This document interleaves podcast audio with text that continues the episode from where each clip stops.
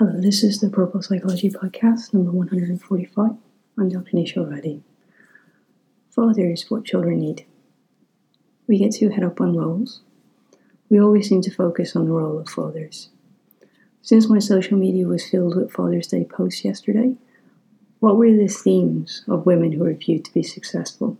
We're often reminiscing about their departed fathers. These three themes I saw were belief, pride, and security. My own dad fixes everything, everything possible. It's extraordinary at times. I can't think of a single thing that he hasn't managed to fix. I think we get endlessly head up on what fathers need to do. You only have to believe in your children and share with them what you're good at. One of my fondest memories is stripping down a mini car to be resprayed and learning what parts of the engine did, usually when I needed to fix them over the phone. The tasks I often prescribe for people to do together are to bring out the best of their dads, so their dads feel confident, so the children can have pride, and then everyone feels happy. And they don't have to be manly tasks. It's much easier to be yourself when you're doing something that you enjoy and that you feel that you're good at. And I think one of the greatest gifts that parents can give to their children is to share their passions with them. I guess in our household, for me, that has been slightly stereotypical in that it's been cars, but maybe less stereotypical in that I'm a girl and I still really love them. I've also noticed that there are a few male personalities who react really negatively to not having a father in their lives, especially not knowing their fathers. We often put a lot of emphasis on the dynamics of women due to racial relationships with their fathers. But to be honest, my experience is that it's much more damaging for sons not to know their fathers or to have a good relationship with them. And this, I think, can lead to being more challenging in general once they grow up.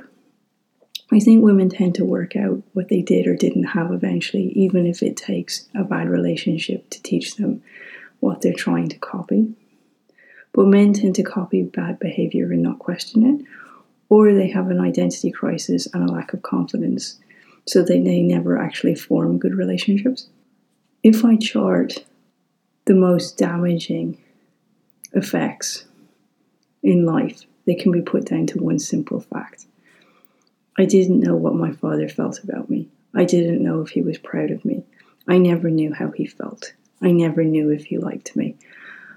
And I think that that was the recurring theme in the post that I saw yesterday. My father always believed in me. My father always loved me. My father always thought it was great. I always felt that he admired what I did. And of course, there's a correlation in ending up with men in your life who are either not honest with their feelings or you don't know how they feel. The one role that we need to get away from with fathers is not expressing how they feel.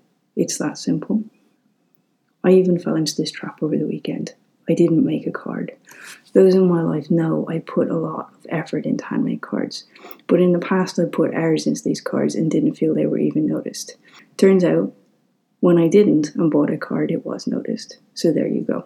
I'll make a card next year. In my defense, I did, however, spend at least two hours cooking a special dinner.